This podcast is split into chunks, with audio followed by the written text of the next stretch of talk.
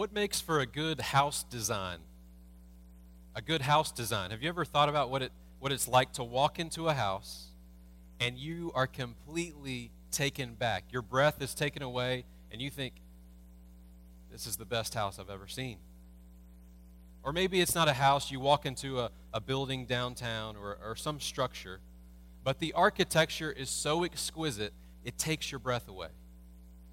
What would it take for that to happen with you? We all have different tastes, we all find different things about architecture um, appealing. Uh, I mean, as kids, we play with Lincoln logs and Legos or Jenga blocks. You know, at one time we could have all been considered builders and architects and designers. But what makes a house excellent? We need to think about that question this morning, get our minds in that realm, because the passage today is going to be talking a lot about structure and house and building, architecture. Isn't it true that we judge the quality of a structure, of architecture, off of how creative it is, how beautiful it is, how lasting, how well it's engineered, how lasting, the longevity it has, and then the functionality of the space. These are all factors in the beauty of architecture. So let me ask you a multiple choice question. Our students at the University of Texas are about to gear up for finals week. So let me allow you to empathize with them. We're going to do one multiple choice question here it is. It's going to be A, B, C. A, B, or C. Here's the question Who deserves the title of the world's best designer? The best builder, best architect. We'll just call it designer. Here it is.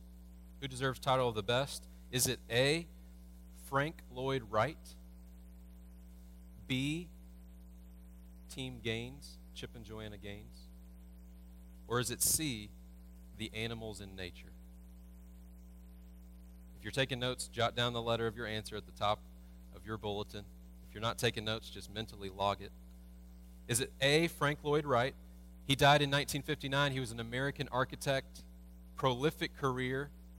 He was innovative. He was before his time. He drew inspiration from nature.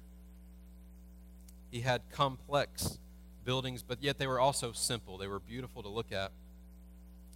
It's a shame if you're too young to even know who Frank Lloyd Wright is. Go Google him this afternoon and, and look at his architecture. Or is it Chip and Joanna Gaines? Texas natives, homegrown talent. We know what they're like. They had a TV show, now it's not on the air anymore, Fixer Upper. But they had such warmth and charm, didn't they? And it was almost like what they built was equal and on par with their own character and their warmth they, they were in Waco, Texas. They still are. And they had that French country look to their houses, didn't they? Those clean lines. It was so appealing. And their floor plans had a lot of functionality, the open floor plan. Or maybe your answer to that multiple choice question would be the letter C animals in nature. What I mean by that is animals in nature build things, don't they?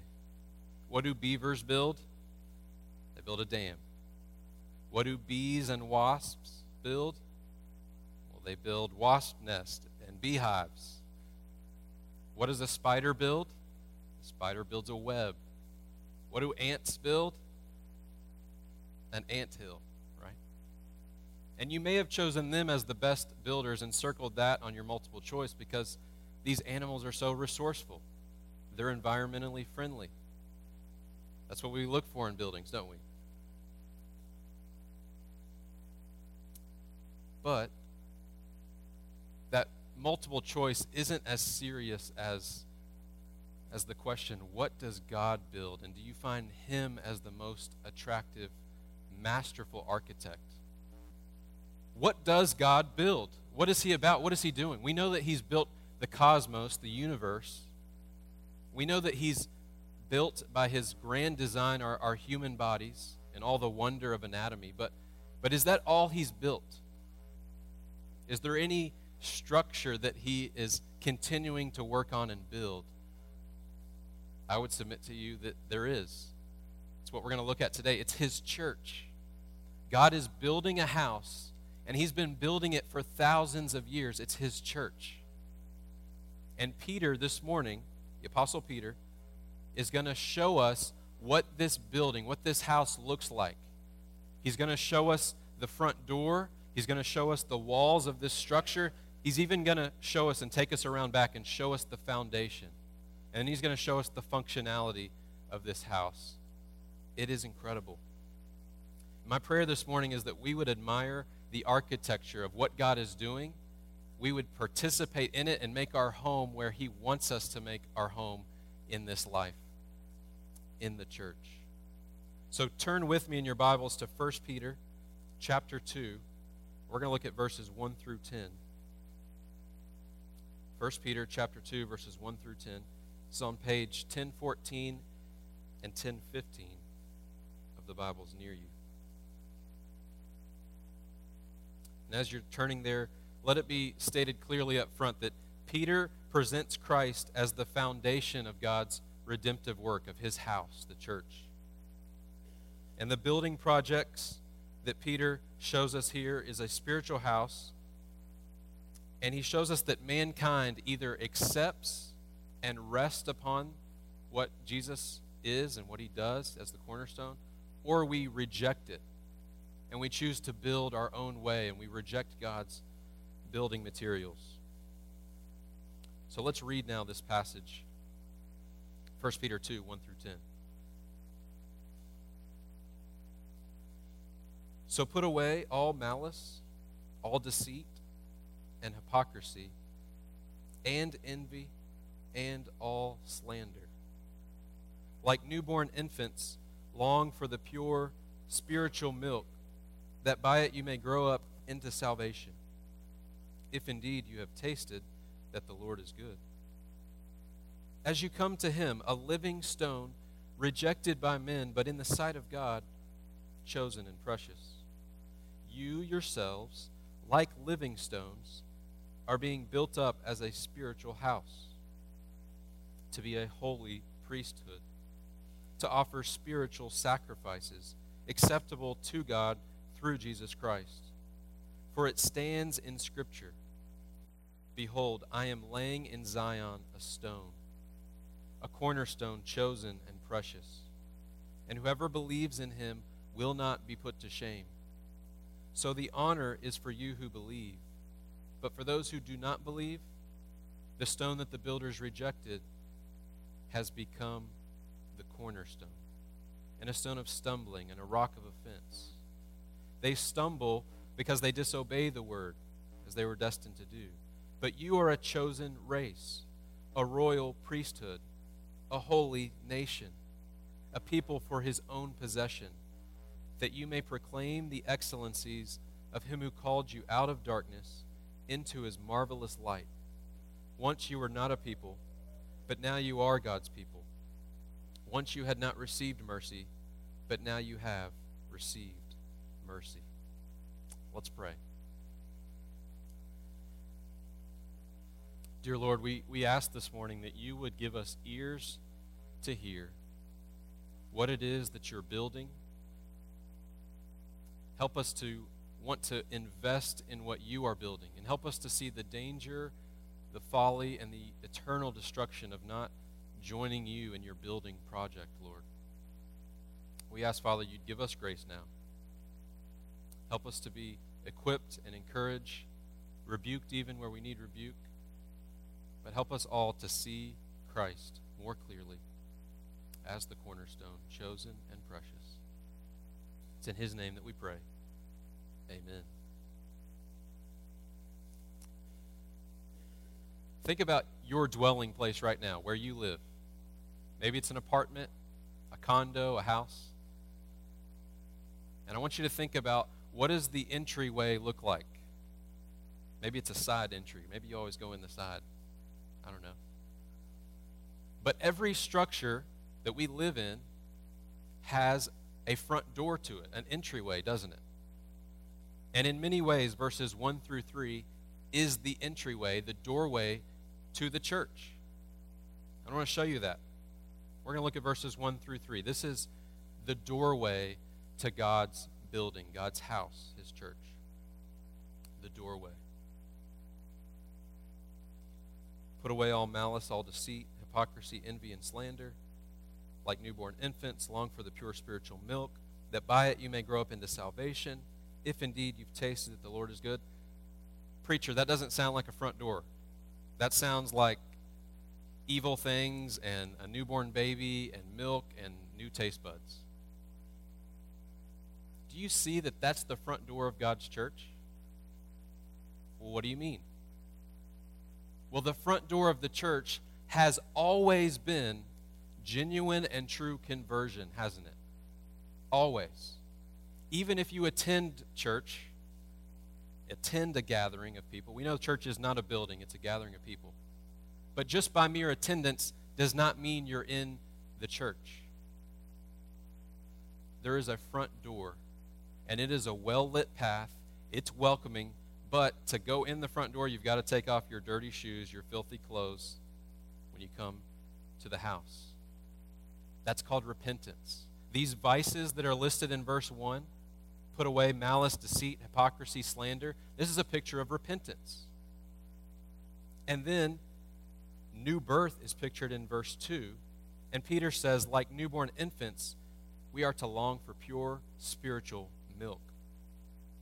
This milk is the Word of God, but it's more than that. It's God Himself.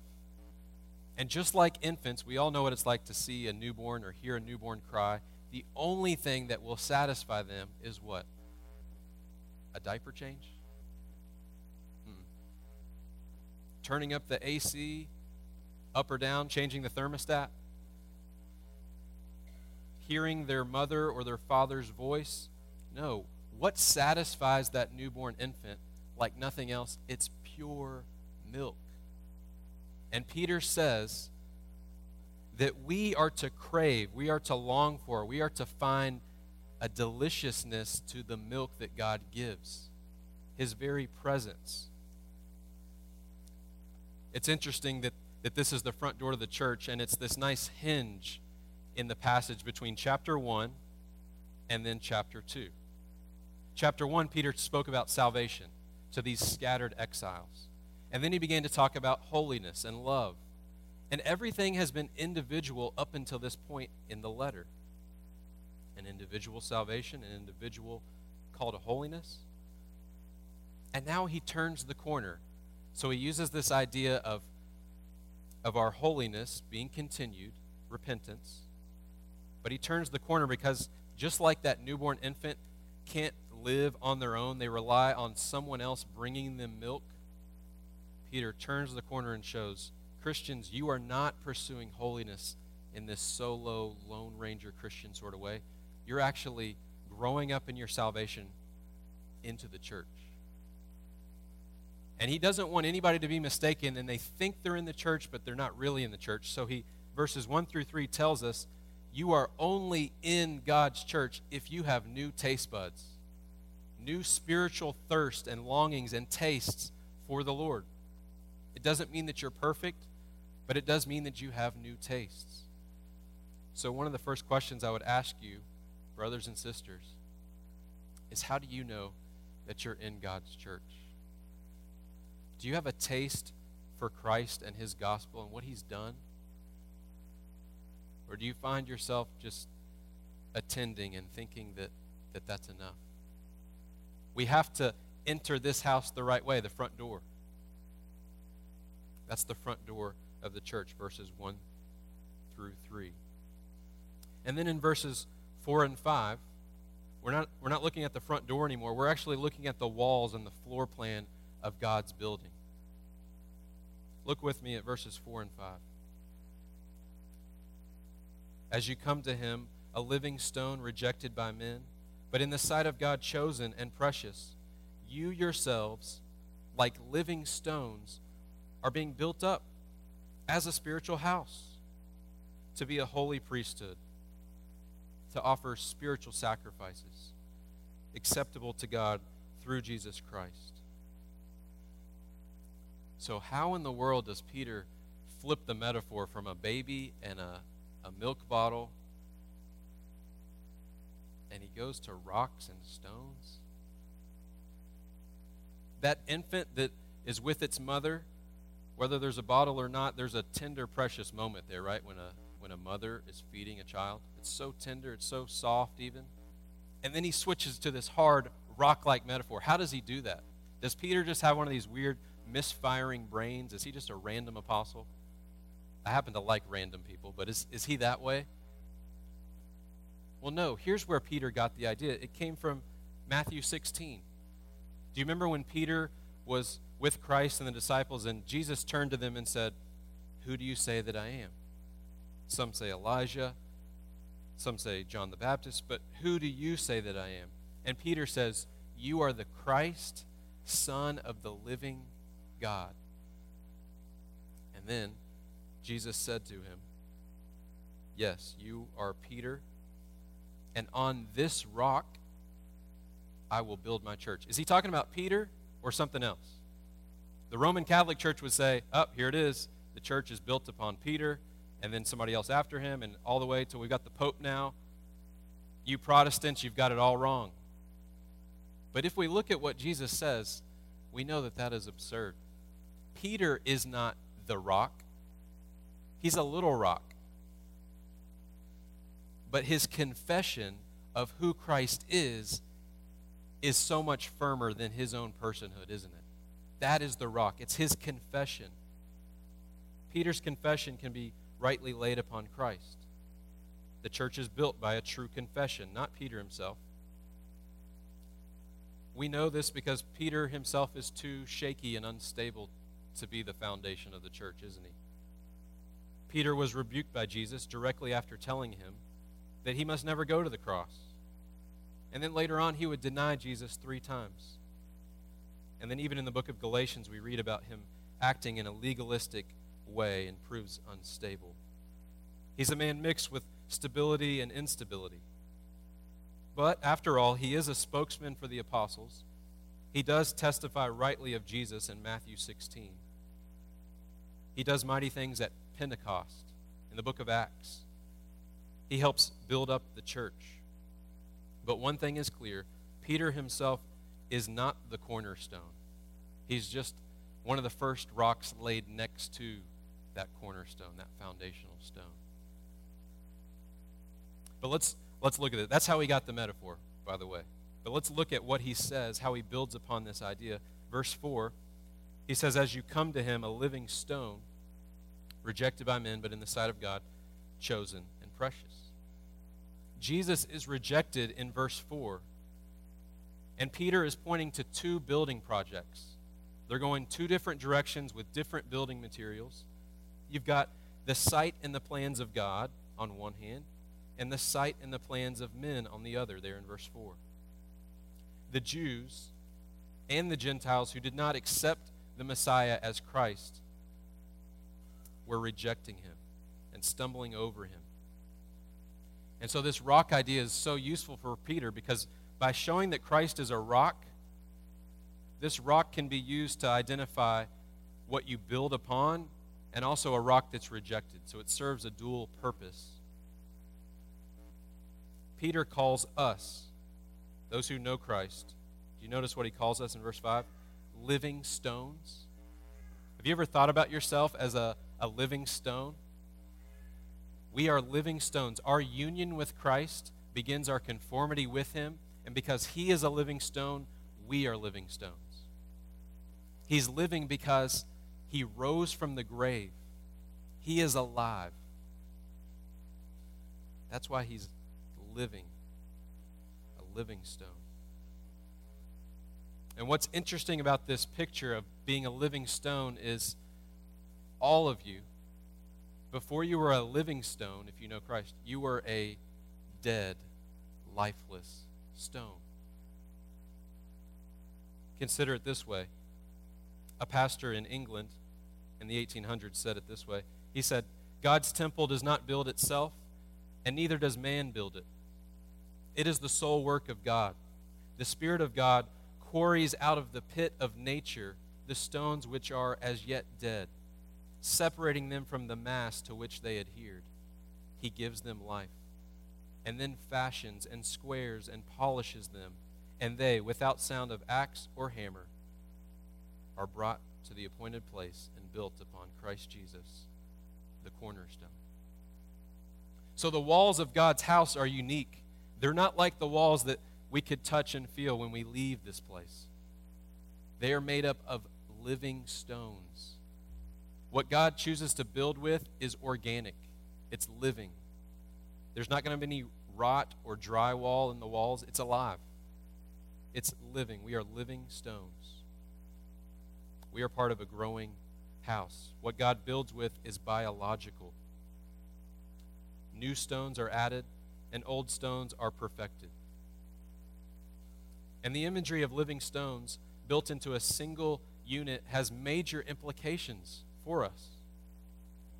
Significance meaning that our identity as individual Christians cannot be realized apart from the community that we are in with other believers. Coming to Christ means coming into a relationship with others, not only in one's own generation, but also by being united with believers of every generation who likewise have been built into God's grand building project. Have you considered that when you read church history or hear about saints of old, even decades past, you're being built up into the same structure they are? There's a unity. The structure will be completed only when the scaffolding of human history comes down and the kingdom of Christ is revealed in all its glory. Do you marvel at what God is building? You yourselves are like living stones, verse 5 says. But what, what is the walls? What, what are they doing? What's the floor plan? What, what's, what's actually happening with these walls? He tells us right there. Second half of verse 5, or the middle of verse 5. You're being built up as a spiritual house to be a holy priesthood. This is the Old Testament imagery. It's as if Chip and Joanna are saying, hey, let's get some reclaimed wood. This is the reclaimed wood. This is Old Testament ideas, isn't it? A house, spiritual house, the temple, the priesthood. Exodus 19 tells us that Israel, after they left Egypt in the Exodus, was meant to be this kingdom of priests, a holy priesthood. And he applies it to his listeners. You are priests now. It's not just something a pastor is, but no, you, all of the living stones, you are priests. This does have huge ramifications for the regenerate church membership that we practice. But as a priesthood and a house, it carries the idea that God is dwelling in our midst. This is his house, just like the temple in the Old Testament where worship would happen. There's something special about when we gather together as a local church. And he says that idea of a holy priesthood. Priests are those who offer sacrifices, they mediate God's presence with the people, don't they? They would offer prayers on behalf of the people to God, but they would mediate his presence. They would offer gifts and sacrifices. The priests were not consumers, were they? Do you remember Eli's wicked sons? They would steal meat out of the sacrifices and eat what they shouldn't eat. They actually grew fat and obese and large and heavy. They were consumers, not priests. And if we're not careful, brothers and sisters, we can think the church is just like any other thing in the world, an organization or a structure, and we can become consumers. We can come and say, Lord, are you going to play my favorite song today? Father, are you going to are you going to give me a sermon today that I just I really want to hear? Not what I need to hear, but what I want to hear. Many churches have this theotainment mentality. We want to make it as comfortable as possible.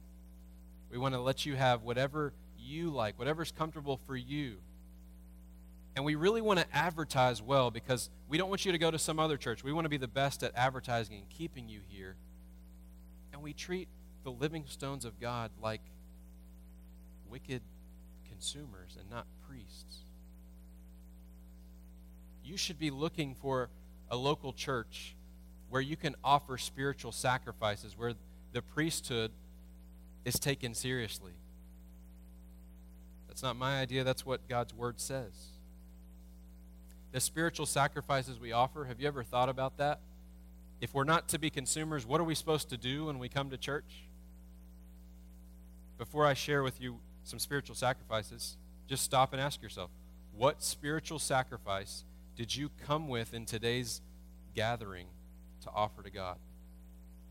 Did you prepare up anything to offer to God? Or did you come expecting to just receive? Yes, we receive from God, but we're priests. We give, we offer sacrifices. The New Testament tells us many things about sacrifices, so does the Old. We're told that the sacrifices of God are a broken and contrite heart, a broken spirit. Psalm 51. Don't ever believe the lie that if you're not doing well, you shouldn't go to church because you don't have it all together.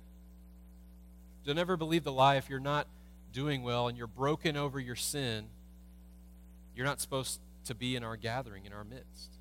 That is a sacrifice you can offer up to God. Lord, I am broken over my sin, which is what we heard last week confession. If we genuinely confess, we will be broken over the things we've done, and we can offer those to God as spiritual sacrifices. The New Testament tells us in Hebrews 13 15 that a sacrifice of praise is what we offer, the fruit of lips that acknowledge his name. The verse right after that, Hebrews 13 16, tells us that by doing good and sharing with others, these sacrifices are pleasing to God. We know in the book of Philippians that Paul would say that the money that was given, the, the generosity there, that's described as a sacrifice. Philippians 4:18. Even our prayers in the book of Revelation are, are offered up as a gift, as gifts and incense. And then I like how Romans 12:1 puts it. It's the totality of everything. Offer your bodies as a living sacrifice. The whole of who you are. All this holiness stuff that Peter had been saying towards the end of chapter 1, all of that can be this pleasing aroma, this sacrifice that you offer to the Lord in his house. So we are not consumers, we are priests. God is building his house. So, first we saw the front door, we saw somewhat of the, the layout of the walls, the floor plan. But I want to show you the foundation. I want to show you the foundation. Thirdly, the foundation, verses 6 through 8. You and I know why a foundation is important, don't we? if you show up to a new city, just like my family did a few months ago, and you're looking for a home or an apartment, whatever, whatever it may be, no matter how much you set your eyes on a place,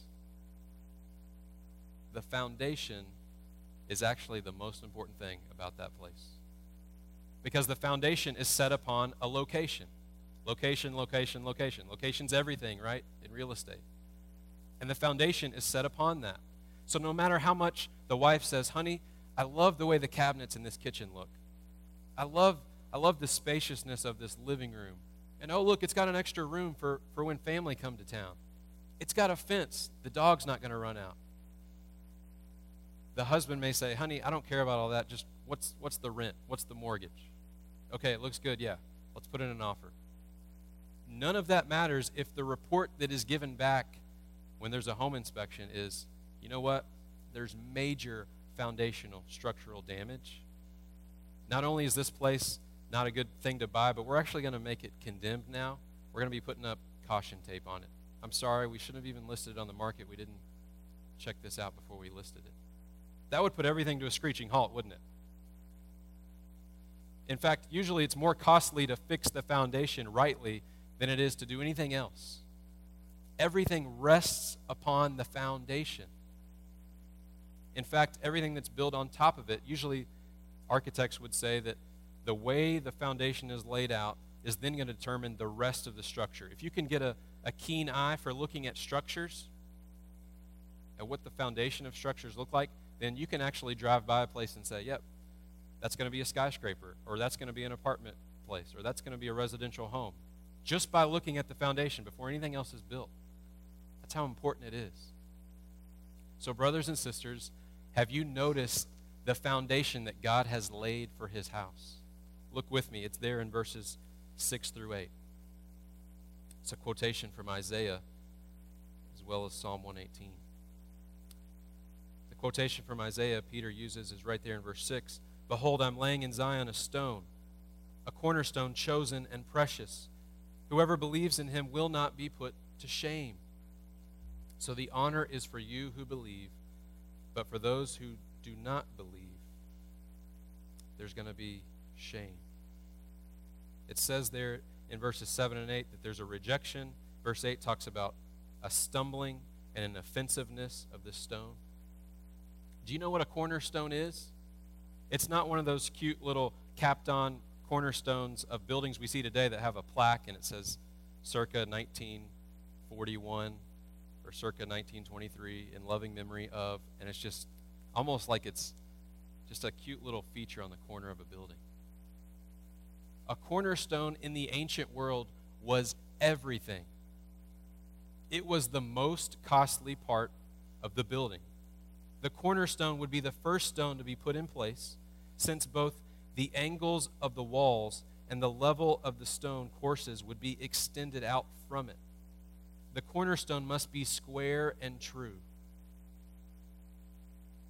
Praise God that we have a cornerstone that is precisely square and true in all forms of righteousness. There's no deviation from the plumb line of God's righteousness in this stone that has been laid, Jesus Christ. In the ancient world, we, we should also note that stonemasons would search for piles of rocks, for boulders, that the size and shape that they needed. They would finally see a stone that they wanted or a, a section of rock that they would quarry out. They would choose it as precious. They would bring it to the building site, and then they would lay it down and begin building. But after closer examination, if that they saw that the stone veered off or it had a big chip on the underside of it or that it wasn't squared off the right way or if they made a mistake in chiseling it out, they would reject that stone. That's what happened to Christ.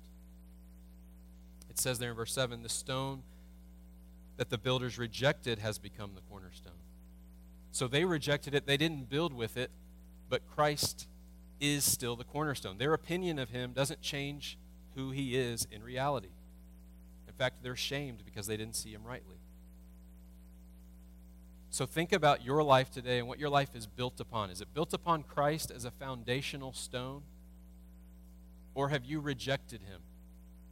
Have you stumbled over him? Romans 9, verses 32 and 33 talk about the Jews stumbled over Christ because they pursued the law without any faith. They thought their righteousness leaned upon themselves and they rested upon their own good works.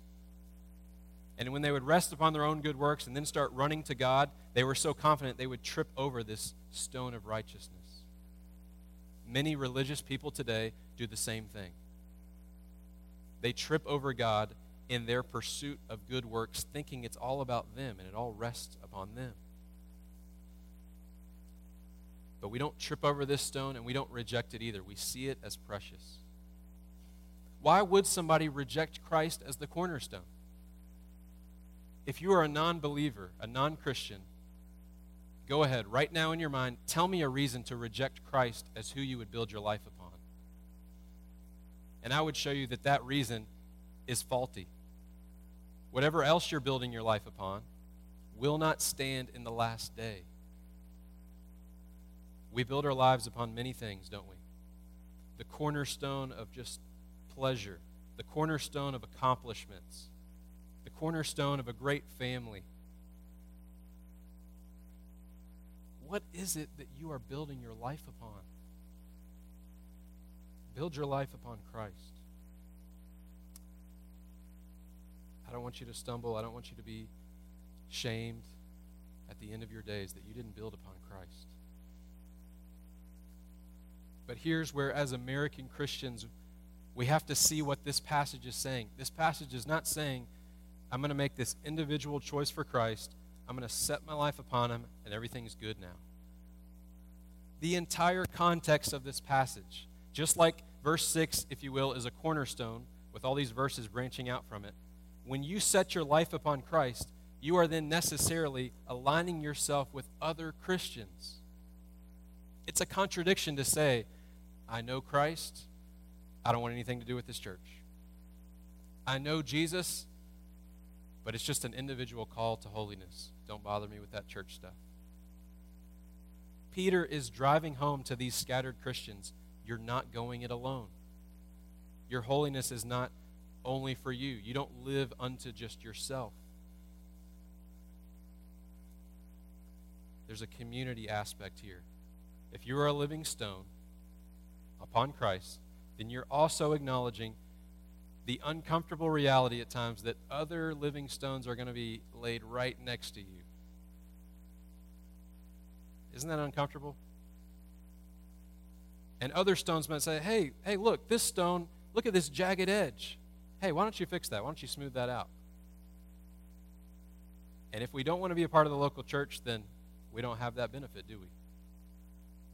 We actually find ourselves to not be a part of God's building. We're just materials on the construction site that's set off to the side. You know, in the neighborhood that we live in right now, just outside of Austin, in Hays County, there are building projects happening all over the place. And every single house that I've seen built up, there is always a foundation, plumbing, stud framing, bricks, stone, lawn care at the end. But every time there is always this pile of bricks and stone that doesn't get used. I wonder if you could imagine being that stone for a second. The house is completely built, and you're looking at it all of your friends, all the other rocks were used to put up on the front, and you're left looking around, and there's grass and bugs around you, and you think, I'm not going to be a part of this house, am I? That's what happens to you, Christian, when you come to the last day and you realize you did not build your life into God's church. And I'm not talking merely attendance, I'm talking you offer spiritual sacrifices. You are a living stone laid upon Christ. Don't let that happen to you. Build upon Christ. I like how one commentator put it.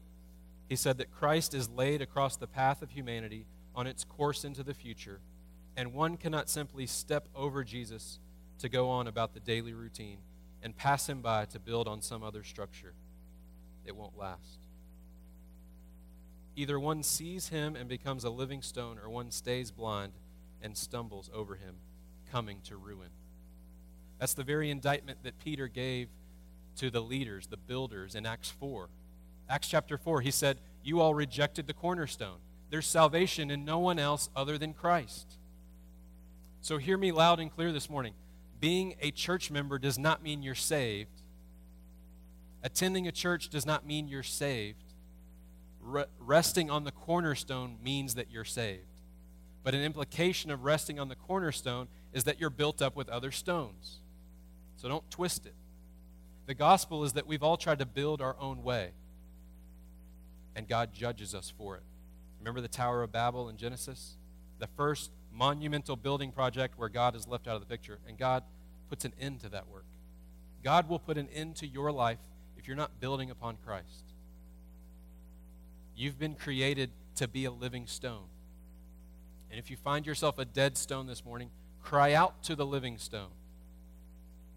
Ask him to make you alive. Ask him to take you out of your darkness into his light. This is why Jesus came. He was laid as a foundational stone. All the prophets in the Old Testament were looking forward and leaning forward, and that foundational stone was laid, and now everything's complete. It has, it has its fulfillment. The New Testament, we lean back on what Christ has done as the cornerstone, and these walls of the Old Covenant and the New are all resting upon Christ. The newness that we see in the new covenant is that Christ rose from the grave. He did not stay dead, He is a living stone. So that sacrifice that He gave means that He's not a cornerstone that's just polished up, has no nicks and scars and bruises.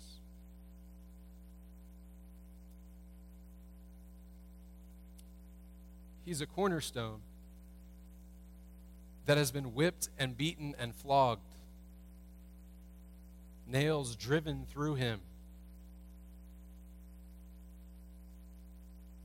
He is a bloody cornerstone.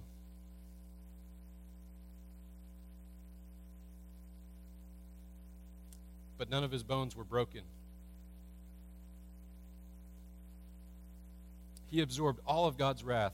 And just like when I drive home and I see these building projects in my neighborhood, the builders don't care if it rains on the foundation once it's been poured and it's settled and it's hard. They don't worry about that. Christ has absorbed all the wrath of God, it's all been exhausted upon him. And when the storm of God's wrath was over, that foundation three days later was shown to have held. All that we are rests upon all that He is. All of God's wrath rested upon Him. So take all of your hopes, all of your fears, all of your insecurities, all of your longings, and rest it upon Christ. He can handle the weight of it. The beautiful thing about having a great foundation is it determines the walls and the floor plan. It determines the functionality of the house. So let's close our time this morning looking at the last few verses, verses 9 and 10, the functionality of this house, the purpose of it. The language of Hosea is used at the end of verse 10. Let's read this. Verse 9. You are a chosen race, a royal priesthood, a holy nation, a people for his own possession that you may proclaim the excellencies of him who called you out of darkness into his marvelous light. Once you were not a people, but now you are God's people. Once you had not received mercy, but now you have received mercy. So there's all these contrasts at the end, right? Light and darkness, not a people, but now you are a people. No mercy, but now you have shown mercy. This is what the prophecy in Hosea talked about that God's people would be gathered together again. Did you notice that we are a people unified in blood? It says the word race there in verse 9, a chosen race. We are a family by Christ's blood. We have the same bloodlines if you know Christ. Consider the implications of that. Consider that for who we reach out to in evangelism, for who we choose to talk to and disciple in our midst? Do we look at the other living stones in our midst as precious, blood like family? Because they are. Christians are blood relatives joined by the blood of Christ. Our spiritual ethnicity. Peter declares who we are and what we do here. This is the functionality of the house, what we do. He uses symmetry language there, royal priesthood, priesthood of the king, holy nation, symmetry with verse 5, 4 and 5. But what, what is it that we do? What's this house for? Says it right there in the middle of verse 9 that you may proclaim the excellencies of him who called you out of darkness into his marvelous light. This is what the church does we proclaim, we declare truth. Any church that thinks, you know what, our mission is no longer to proclaim and guard the gospel, to be a pillar and buttress of the truth. We're just going to go do social justice. While that is good and right, if that replaces the declarative mission of the church, pretty soon you're going to lose the church.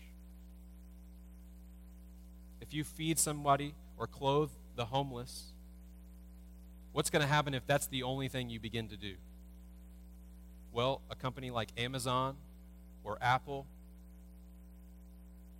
any big company, HEB, Whole Foods, they might be better at distributing food to those in need than we would, right?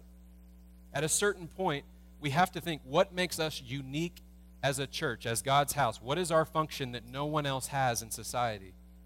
It's to declare the praises of God, to proclaim his excellencies. So when we do give to the poor, we do it with an added dose of I'm going to hand you this, and I'm going to declare with this. This is the way to be saved. This will not save you. You don't live by bread alone.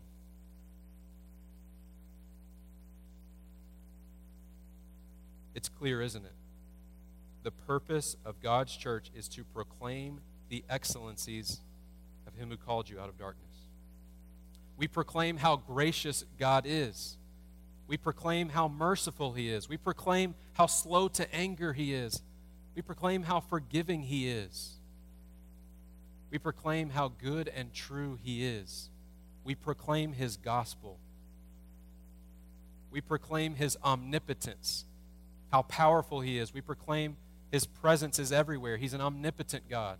We proclaim all the glories of His character. That's why you come back to gather every week. We can't proclaim everything about God in one service. But it's not merely a job for a preacher, this is a task for all the living stones. So, brother or sister, how are you doing proclaiming the excellencies of God to others? Those outside of our gathering and even those inside. You don't have to be ashamed to proclaim excellencies about God inside, do you?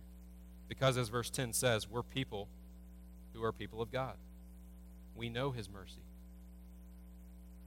But yes, there is that shame and that, that immediate fear that you may feel to proclaim God's glory outside this gathering. That's exactly what Peter's listeners were facing shame and rejection and trials. And Peter is saying, if you're rejected out there for proclaiming these excellencies, that's evidence that you're built upon a rejected cornerstone. So goes the stone, so goes the living stones. If he's rejected, you will be rejected if you're built in alignment with him. So don't be afraid to proclaim who he is. That's the very mission of you being built up together. There's so many warnings, encouragements. There's so many things in this passage. I want to end this morning on a, a beautiful uh, quote from Charles Spurgeon. If there's any man who, who knew about laying up a bunch of stones, this guy had thousands of members at his church, but it wasn't an entertainment driven church. It wasn't a seeker sensitive, friendly church. It was a gospel driven church. Here's what he said about living stones As you and I, who have been long brought into the church, think of how we became built upon the foundation. Let us praise the hand which laid us in our place. And as we cling closer and closer to the great cornerstone, to whom we are always coming, let us bless him that the same love which in the beginning cemented us to the cornerstone still holds us in place so firmly today that none shall separate us. Let's pray. Lord God, we ask that we would marvel and be in awe at this building project that you are doing, your church. Help us, Father, to be living stones that are rightly ordered on the cornerstone. Help us to offer spiritual sacrifices, to proclaim your goodness. Help us to not be consumers. Help us to never be deceived and think that we know you, and yet we are, are not intimately connected and a part of a local church. We praise you for your masterful architectural work. We can't wait to dwell in your house forever, Lord. Haste that day. On Christ the cornerstone, we ask all of these.